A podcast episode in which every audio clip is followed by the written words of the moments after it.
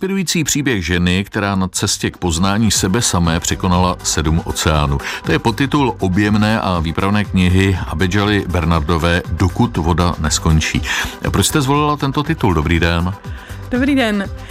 My jsme přemýšleli, že jo, člověk jak píše, tak postupně se to utváří, co by to mohlo být. A já myslím, že ten titul je tak jako dvojznačný, jedna, jeden význam samozřejmě u toho plavání, prostě nemá cenu se olížet a ptát se a dívat se, jak je to daleko prostě plavat, dokud voda neskončí. A stejně tak podle mě uh, se snažím žít tak jako naplno, dokud neskončí ta voda toho mého života. A Bedžali Bernardová je dálková plavkyně a běžkyně, motivační řečnice a překladatelka dnes hostem hovoru. Příjemný poslech vám přeje Vladimír Kroc. Hovory.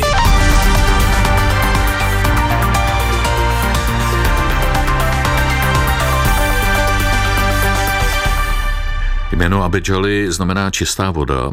Kdy jste ho přijala, kdy jste ho vyměnila za původní Petru? Dostala jsem ho v roce 2004 od svého učitele meditace Šri Chinmoje a ten doslovný význam teda, jak říkáte, čistá voda, ale ten jako vnitřní význam je nějaké volání po poznání, nebo pláč po poznání a je to vlastně jeden z důvodů, proč podnikám takovéhle mhm. ty třeba plavecké výpravy. Ale je to spíš sebepoznání. Sebepoznání. Mhm. To je to zásadní. Kdy jste zjistila, že voda je váš život?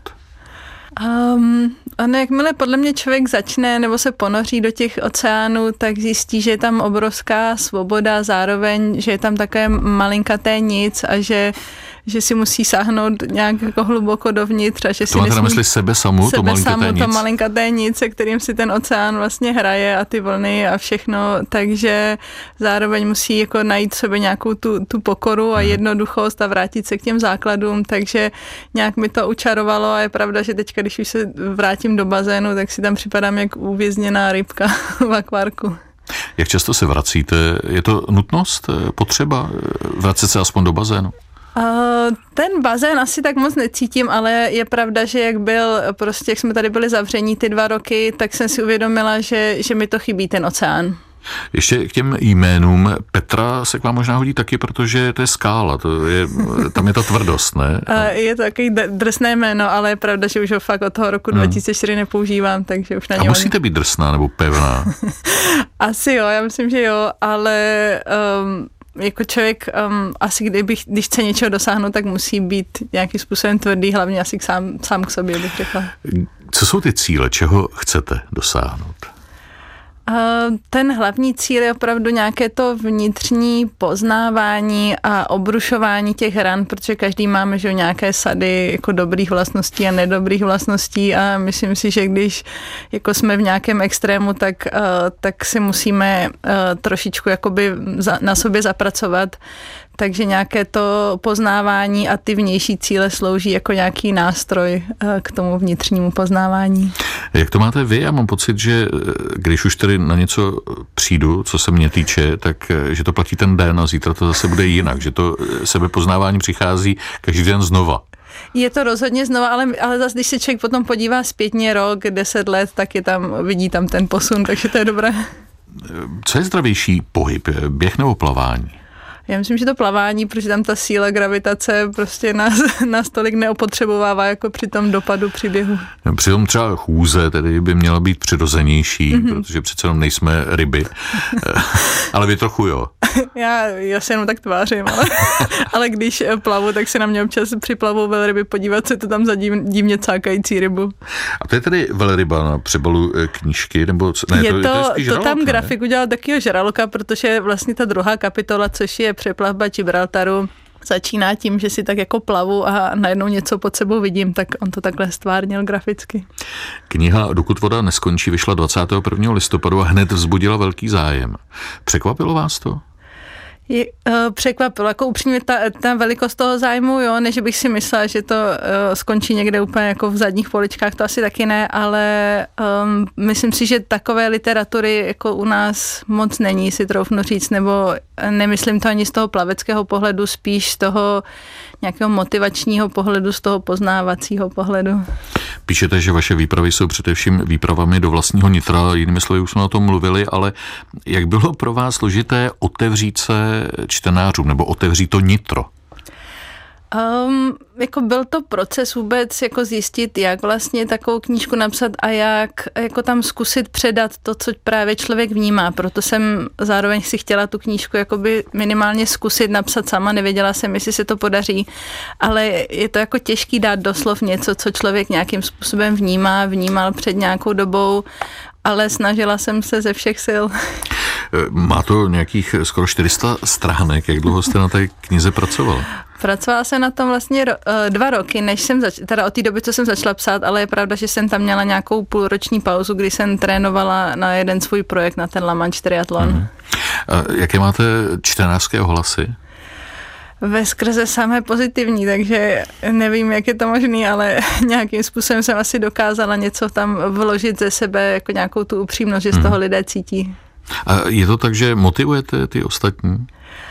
Já myslím, že rozhodně motivuju. Někteří se přihlašují na, na maratony a tak podobně, tak mm-hmm. doufám, že mě pak během těch maratonů nebudou moc proklínat, až půjde do toho. Možná k tomu běhu se ještě vrátíme, protože to mě zajímá, mě to přijde jako trápení, ale tak eh, to mi vysvětlíte vy. Ale k té motivaci, co znamená, že jste motivační řečnice? Zní to hrozně, ale eh, řečník zase jste žena, tak zkrátka motivační. No, v podstatě je to to, co se snažím dělat i tou knížkou, jakoby sdílet nějak to, co mě uh, přináší meditace, to, co mi přináší ty přeplavby, to, co se učím z toho poznávání, to, co pak používám v tom každodenním životě a nemyslím si, že to je něco jako extra výjimečné, to opravdu jako sdílení těch svých zážitků, protože si nemyslím, že jsem něčím jako extrémně výjimečná, že prostě... To... Akorát jste přeplavala se No, ale kdyby si to ty lidi rozhodli, že to chtějí taky zkusit, tak si myslím, že spousta z nich by to dokázala. Vážně? Já myslím, že jo. Jaké k tomu člověk musí mít eh, předpoklady a jakou roli hraje třeba něco, čemu říkáme štěstí? Mm-hmm. Já myslím, že ten hlavní předpoklad je, že člověk to musí chtít a jakoby opravdu musí mu to dávat vnitřně smysl, nesmí to být nějaký takový jako okamžitý, že se nebo že se někde s někým vsadím, že pra, přeplavu lámáč, musí to být něco pro mě, to něco znamenat i vnitřně a štěstí tam eh, hraje jako rozhodně ve všem hraje, hraje roli, tady člověk čeká i na počasí a že to moře je nevyspytatelné, takže uh, tam musí být i ta trocha štěstíčka, aby ho to moře pustilo. Aby se naši posluchači orientovali, kteří eh, třeba zatím neznají vaše výkony, když někde jsem četl, že jste naše nejlepší nebo nejúspěšnější plavky, kterou nikdo nezná. Souhlasíte s tím? Teď už to neplatí díky té knize. Tak ano, to dálkové plavání není přece jenom jako nějaký veleznámý sport, ani plavání u nás není úplně že ten nejpopulárnější sport a ta knížka si možná trošičku něco malinko mění, ale v podstatě jsem nějaký čtvrtý, e, čtvrtá žena na světě, desátý člověk na světě a první Čech, který zvládl teda tu sedmičku oceánu. To je ta plavecká výzva, kterou jste dokončila v únoru 2018, když jste přeplavala kůku v průliv e, na Novém Zelandu. E, jenom připomeňme, co to znamená ta sedmička oceánu. Takže tam opravdu těch sedm různých průlivů, kůku v průliv byl v mém případě poslední, první byl kanál La Manche a pak je tam třeba Gibraltárská úžina, ka, um, Katalína průliv, Severní kanál, Cugarský průliv uh, v Japonsku, kanál Kostí na Havaji, takže uh, prostě sedm takovýchhle různých vodních úseků různě po světě, kde jsou různé výzvy od délky, kdy ten nejdelší byl 42 km na Havaji, po studenou vodu a po různé mořské tvory. Vzpomenete si, kdy jste připadla na tu myšlenku pustit se do té sedmičky oceánu?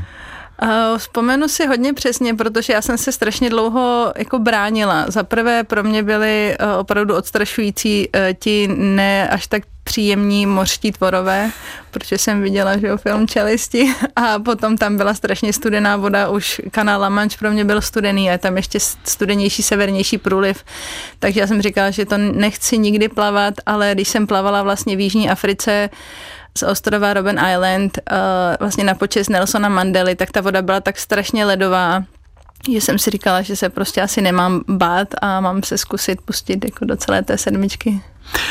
Jak umíte motivovat sama sebe? uh, je to o tom, že si člověk představí jako jak se cítí, když, nevím, co si sedne na gauč a nic nedělá a když se uh, prostě vykope ven z domu, aniž by se mu chtělo a jde si zaběhat, jde si zaplavat, jde dělat to, co jako ho vede k tomu cíli. A v tu chvíli jako nejtěžší je to se opravdu jako vykopat a potom už to jako jde s nás, takže mám uh, různé jako triky, co na mě funguje v různých chvílích, něco jiného třeba funguje, když uh, člověk plave a už se mu nechce, tak pak tam je důležité nedovolit uh, té naší mysli a těm myšlenkám myšlenkám, aby nás odrazovali, protože ono se to tam strašně snadno vloudí a už vylez na tu loď a je ti zima, co tady děláš, takže jako dokázat uh, nějak stíšit tady tu hlavu a, a jít si za tím cílem, dokud to jako je bezpečné. To je na co se ptám, jak stišit hlavu, jak říkáte.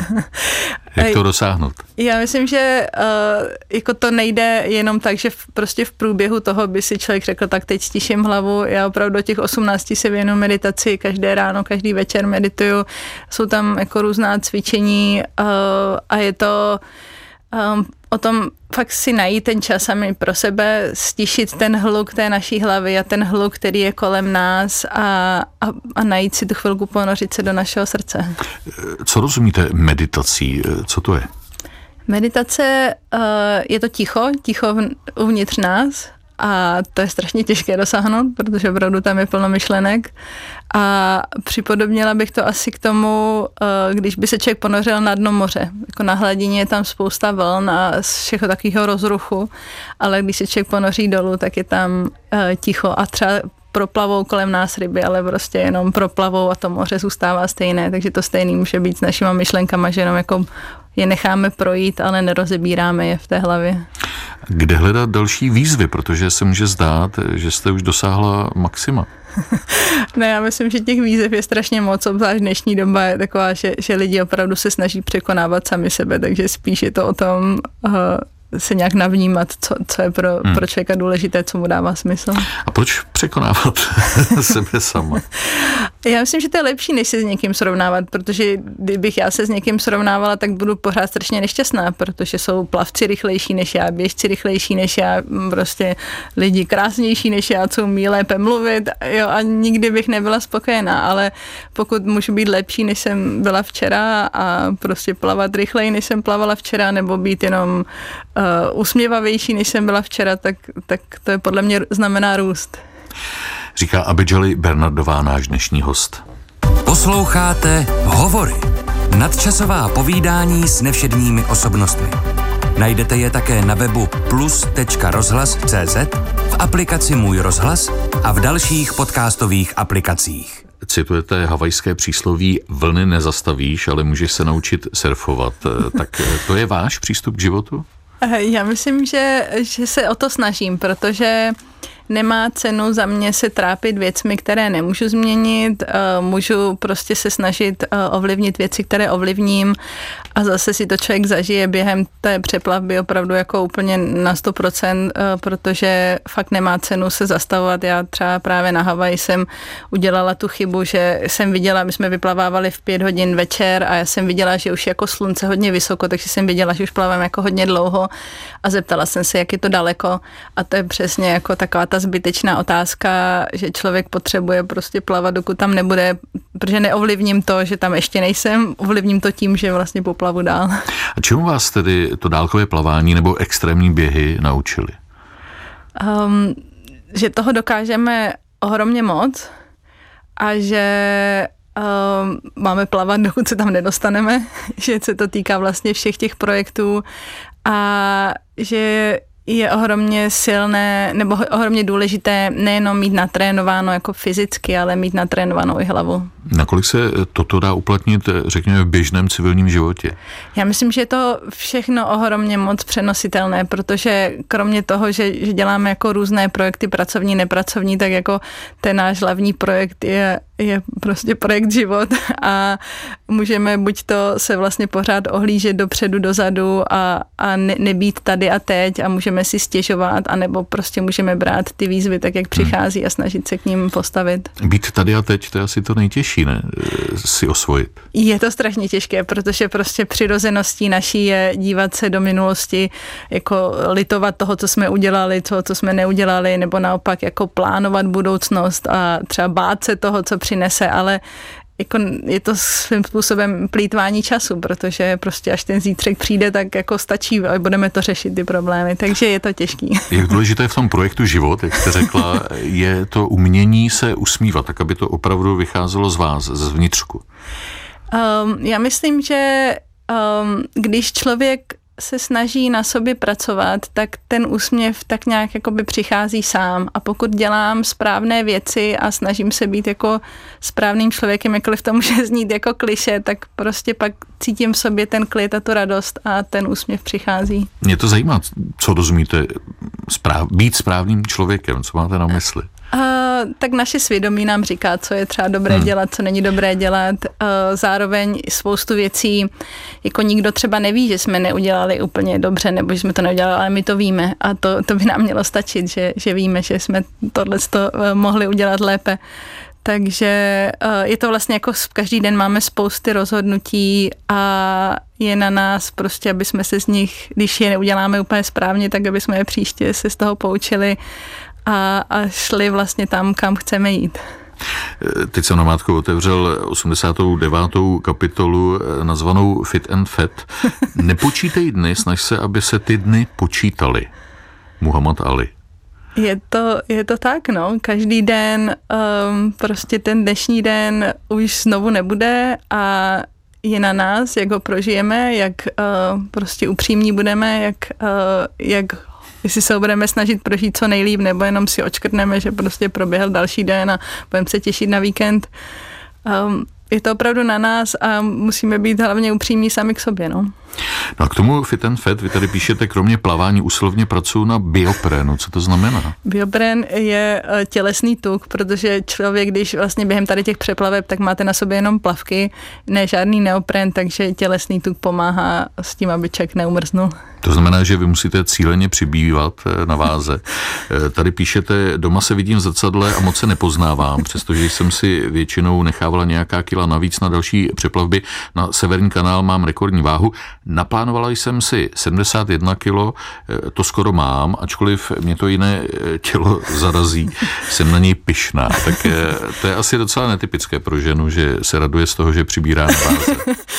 tak člověk, vzhledem k tomu, že, že víte, že to potřebuje potřebujete na to, abyste se dostali na druhou stranu, tak je to jako mm, je snaží v tu chvíli, ale je to i nějakým způsobem test našeho ega a toho, že samozřejmě naše společnost chce, aby jsme, obzvlášť my jako dámy, neměli žádná kila navíc a, a když vy víte, že to máte kvůli tomu přeplavání, tak to ostatní neví a je to prostě zase nějaký způsob uh, zkoušení toho, jak nám moc vadí, co si o nás myslí druzí a tak.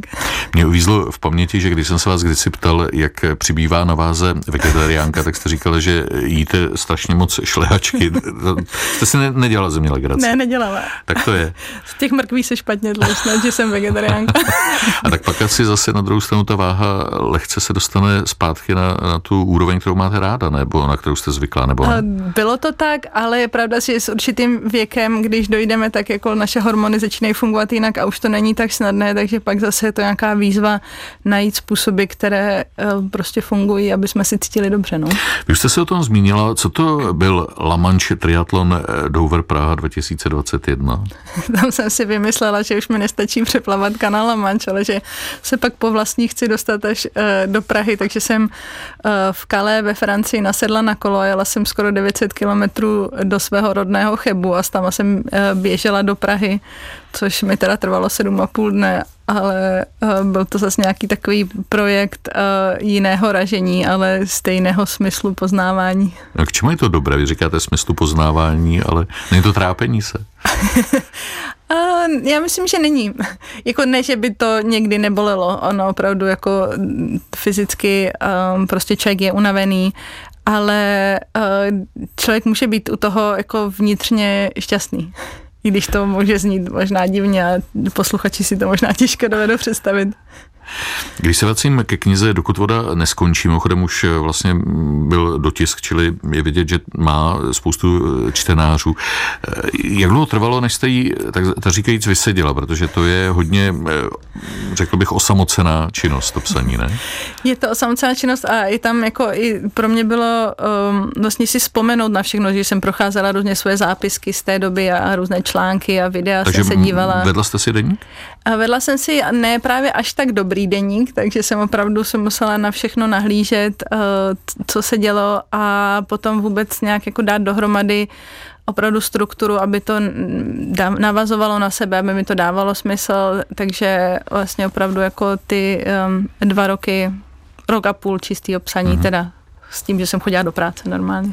Pořádáte přednášky, setkáváte se se čtenáři? Pořádám přednášky, když mi to um, časové možnosti dovolí, protože uh, opravdu těch aktivit um, je hodně, ale dělám přednášky a dělám i kurzy meditace, které třeba nejsou opravdu o, o té knížce o plavání, ale jako snadno se na tom ukazuje, jak vlastně ta tichá mysl může být nápomocná při takovýchhle projektech. Dá se říct, kdo za vámi přichází, když se chce naučit meditovat? Jsou to spíš ženy, starší, mladší nebo všeho chuť? Jsou to eh, rozhodně spíš ženy, podle mě asi i ten způsob jako mýho vnímání a podávání hmm. prostě je, je bližší ženám a um, mladší spíš, možná mého věku, středního věku, ale nemyslím, není to jako čistě omezené na ženy, jsou tam rozhodně i muži. jsou třeba lidé, kteří se zkrátka nenaučí meditovat, že se to neumí osvojit? Já myslím, že jako je to se vším, že se to naučíme, i když třeba, dejme tomu, že by se někdo chtěl naučit zpívat a, a nebude, jako, nebude mít hudební sluch, tak když bude cvičit, tak rozhodně se někam posune. Takže jako, myslím si, že se dokážeme posunout všichni v té meditaci. Takže dá se tak trochu meditovat. Já myslím, že se, že se dá meditovat. A navíc to nikdo nedokážeme posoudit, jako, jak ten druhý medituje. A čím je pro vás třeba poslech hudby? Je to svým způsobem meditace? Záleží, jaká hudba, že jo. Když je to opravdu třeba um, klasická hudba nebo meditační hudba, tak uh, to může pomoct jako stišit ty myšlenky, když to nejde nějak samo já třeba zpívám i v hudební skupině, takže eh, jako mám k tomu zpívání blízko a když eh, třeba během přeplavby eh, si moje mysl hodně stěžovala a chtěla už jako vylézt na loď, tak jsem si v tu chvíli zpívala a to taky pomůže. Jaká výzva teď před vámi stojí, respektive jakou jste si zvolila? Chystáme se do Nepálu, pokud uh, mi to všechny uh, různé okolnosti dovolí.